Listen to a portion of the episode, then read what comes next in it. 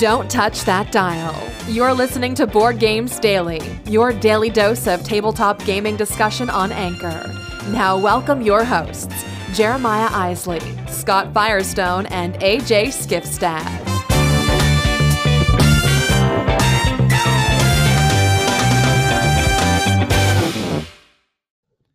Hey, everybody, welcome to Board Games Daily. this is uh, episode 183. It is Tuesday, sometime in late August. I want to say it's the 27th, but I'm not totally sure yet. No, it's the 28th. Hey, how about that? Anyway, thanks for tuning in today. Thanks for uh, coming on board with us. We've got a cool show coming up for you. We've got a topic Tuesday going on trading your games or not trading them. And we've got a little bit of some game night recaps from some of the guys that and much, much more. So stay tuned for all of that. Before we go into this show, though, I want to remind you you can be a part of what we do. If you're listening on Anchor, you can support us through the listener support feature right there in the mobile app, or I'm sorry, on the desktop or the mobile browsers. And you can also uh, support us by going to theologyofgames.com slash Patreon, where you can find out where there's just all kinds of awesome, cool uh, promos and things like that for those folks who become a patron and uh, support us in that way. So check that out if you're interested. Of course, if you want to be a part of the conversation, you can use the voice message feature on the Anchor app, which is super awesome because we can play your message right here on the show, which is super fun. Or if you go to theologyofgames.com slash bgd you can click the write the show button and fill out the little form there. Shoot us a message and we'll be glad to read it on the air for you. All right that's all i've got for the intro. Let's jump into today's show. And uh, thanks for thanks for tuning in. Stay tuned for more here on board games daily powered by theology of games You can be more than just a listener. If you're listening via the Anchor app, you can be a part of the discussion by using the voice message feature. Don't just sit on the sidelines. Download the app and join the conversation today.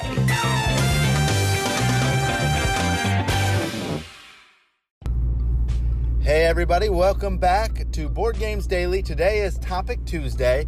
This is AJ Skifstad. I'm bringing you the topic this morning, and I want to talk a little bit about trading games and selling games, mostly trading games. So we're going to call this topic to trade or not to trade. As most of you know, if you've been in the gaming hobby long enough, uh, one of the best resources to go and find out about games, what's hot, what's not, um, based upon user ratings, um, is Board Game Geek website. Now, it's a great website for many different reasons, and there are some many re- many good reasons why uh, this is not your best resource. Uh, but I'm not going to talk about that. I'm going to talk about why it's a good thing because I, I you know, we're not here to to bash anybody. Um, you know, I think I think there are a ton of good things that Board Game Geek website does really well, and one of them is the trading uh, the trading mechanism that's on the not mechanism. What the heck?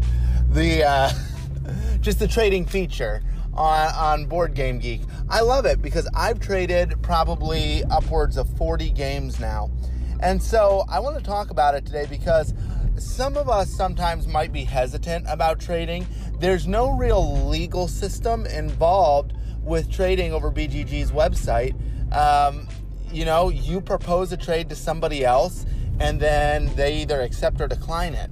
Um, and then you're just relying on them shipping the item to you and you shipping the item to them.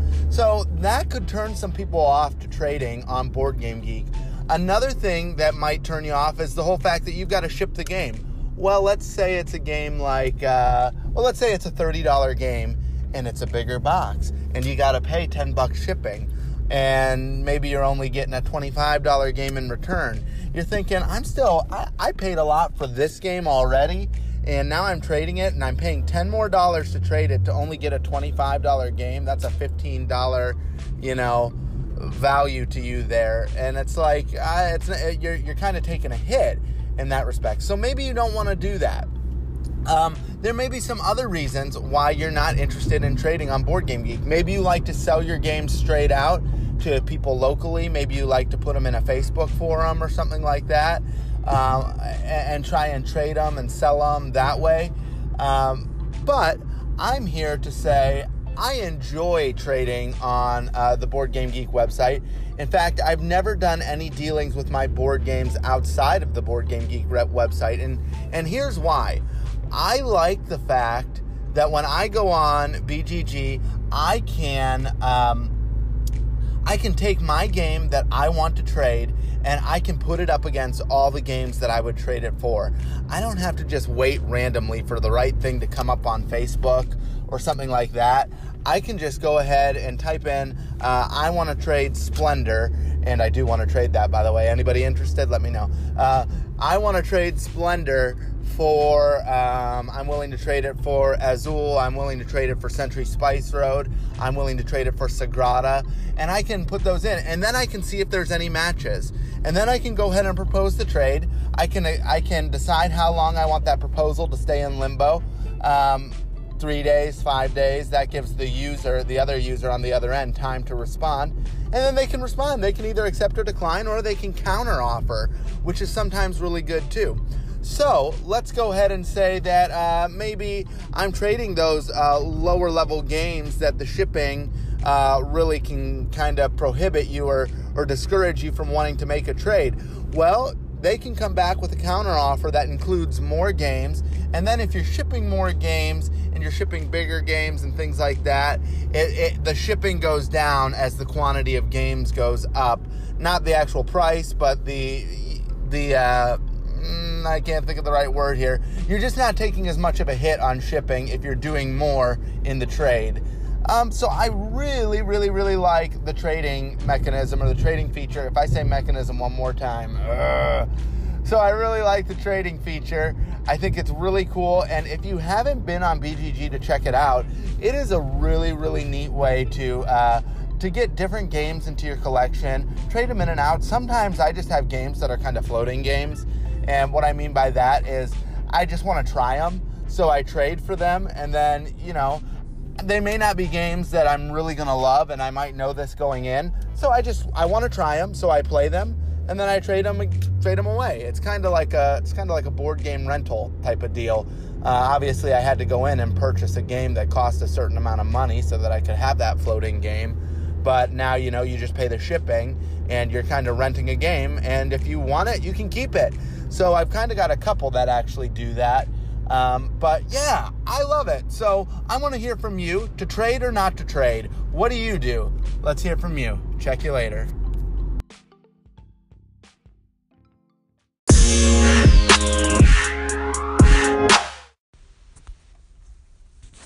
Hello there, it's Firestone here with Board Games FM, Board Games Daily, sorry, Board Games Daily, powered by theologyofgames.com.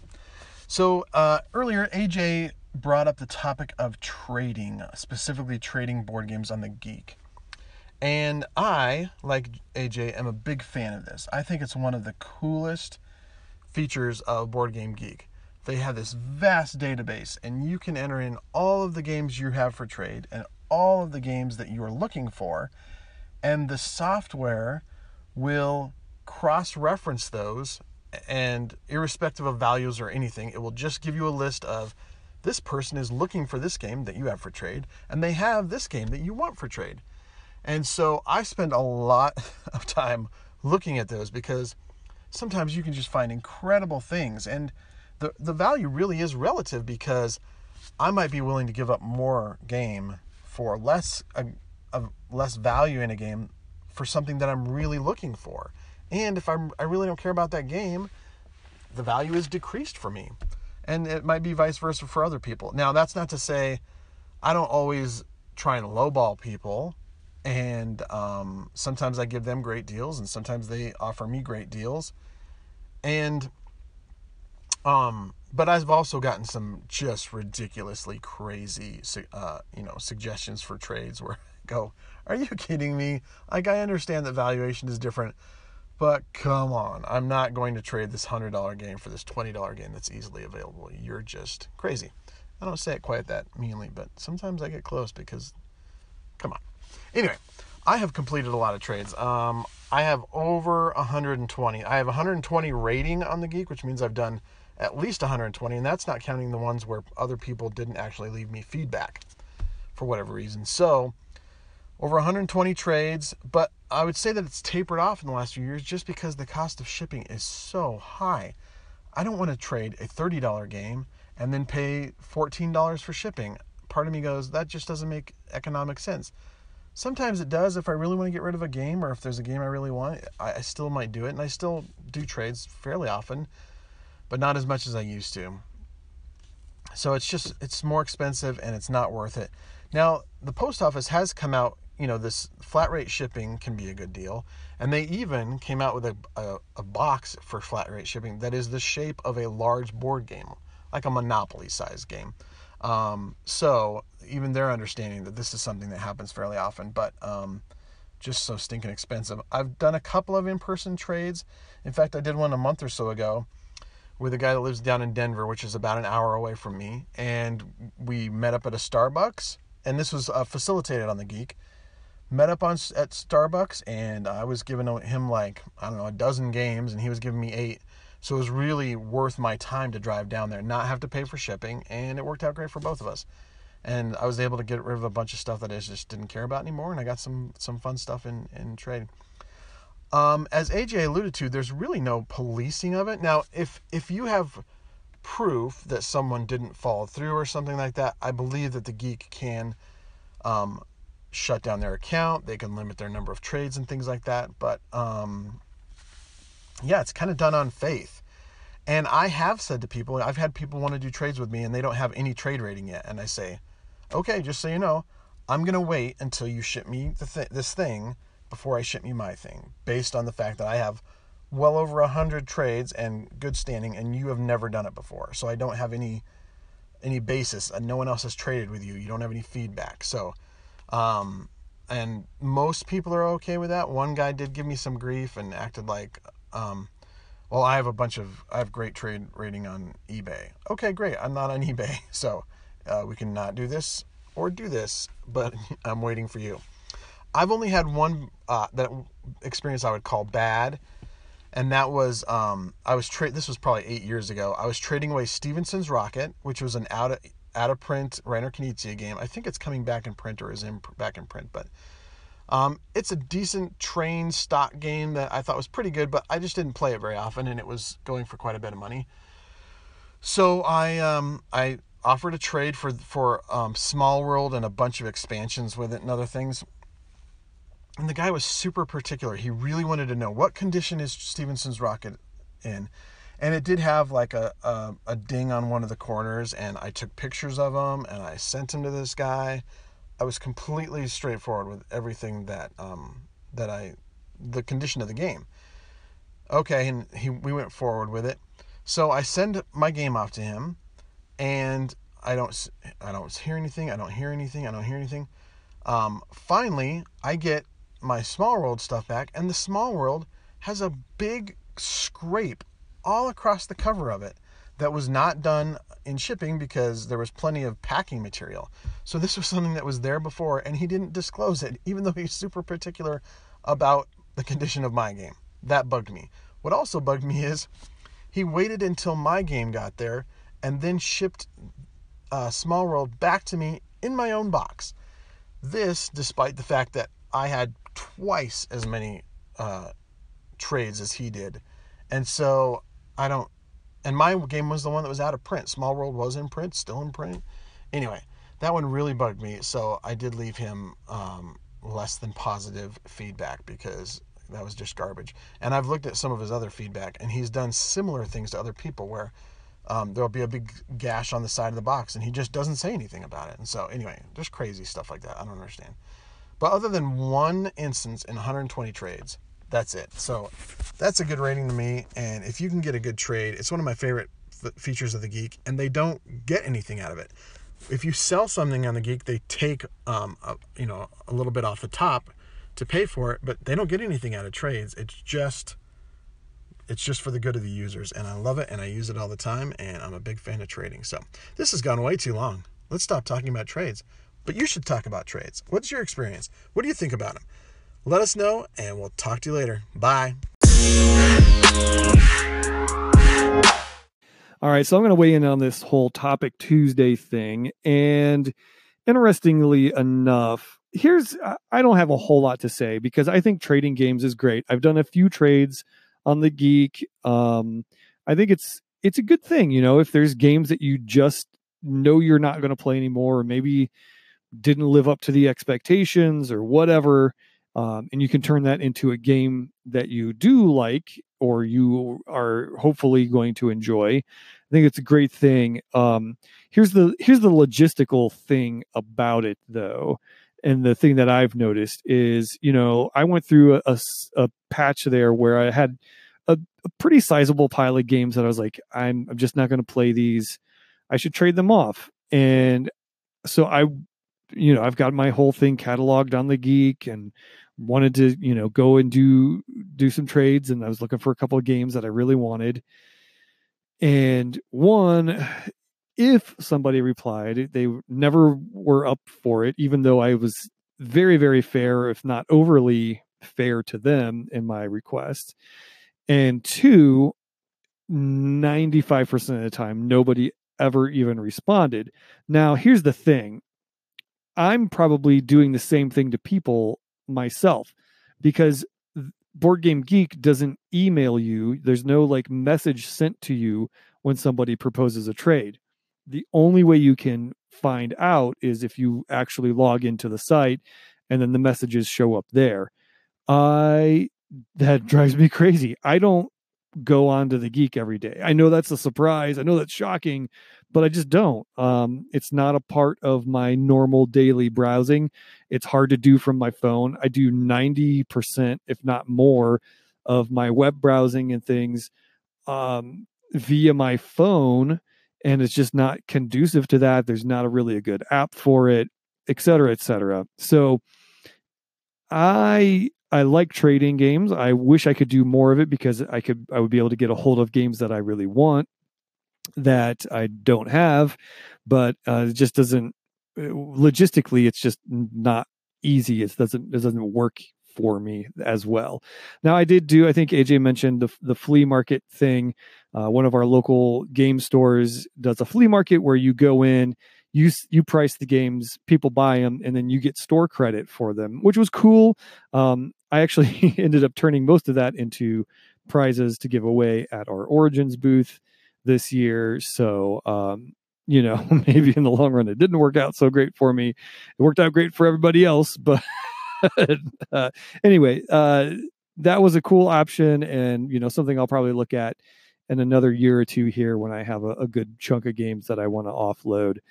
But um, I don't know. What do you guys think about trading games? Uh, let us know. Use the voice message feature on app on the Anchor app, or go ahead and hit us up on theologyofgames.com slash BGD. Let us know what you think about trading off your games.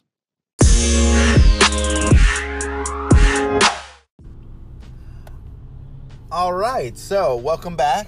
This is AJ Skifstad again. I'm going to talk about what the game group played this Monday night. See if you guys are interested in any of those games or haven't heard of them. Uh, these were older games this week, so hopefully you've heard of most of these. The first game, oh, well, I'll start by saying I had asked about 15 people to this game night because uh, my my regular game group just bailed. So I have a bunch of other people who like to play games but don't typically come over on Monday nights, and I started inviting all of them too. Nobody could make it, so it just ended up being me and one other guy, and we weren't interested in playing. Uh, uh, two-player games. We were inter- uh, excuse me, just uh, player versus player. We were interested in playing games that you know might play more players, have a little bit more depth to them than some regular uh, one v one games, and um, so we did. Uh, he actually was able to pick up a game uh, called Smash Up by AEG Games. Paul Peterson is the creator designer of that game, and he's done so much other stuff too. Um, really, really good designer. And Smash Up has been around for probably, I would say, probably five to six years now. maybe maybe even longer. Um, it's a it's a really fun game.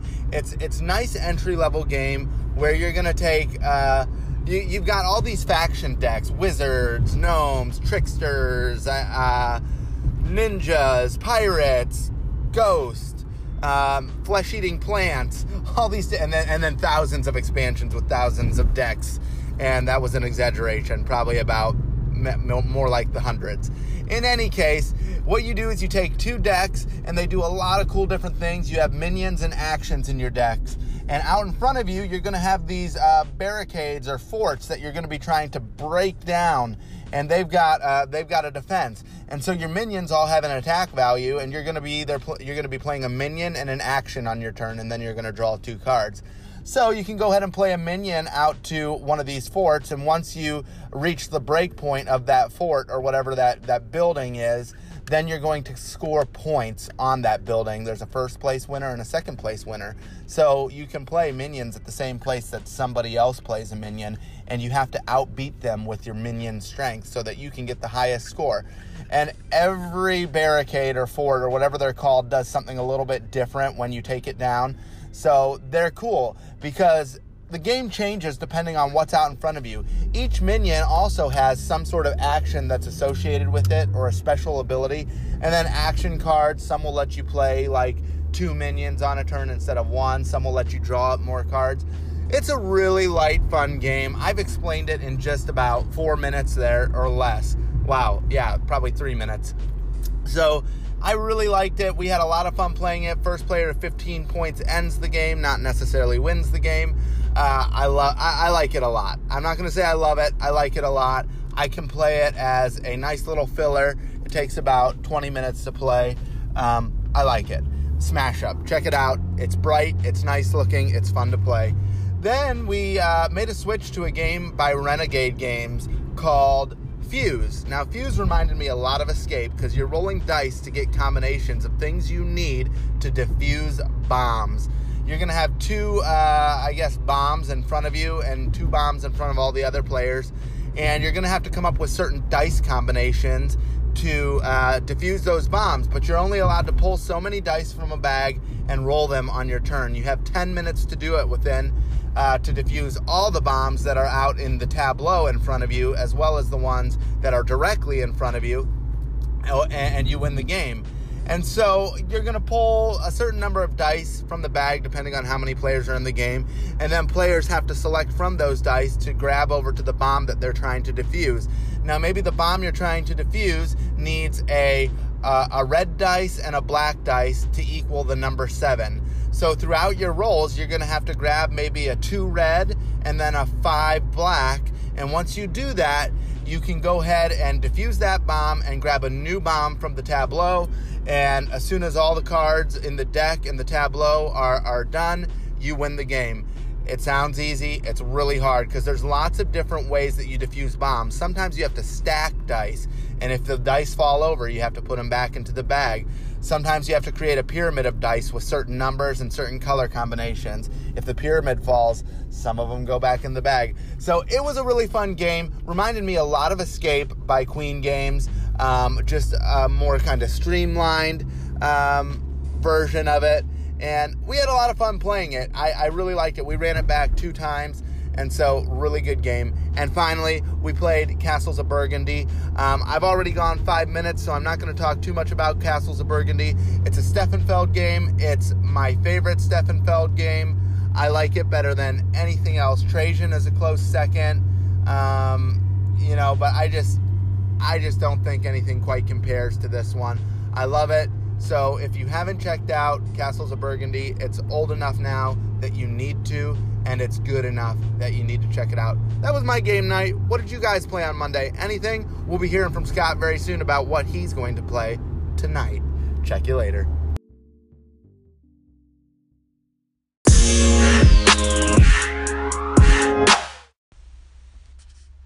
Hey folks, Firestone here with Board Games Daily, powered by theologyofgames.com.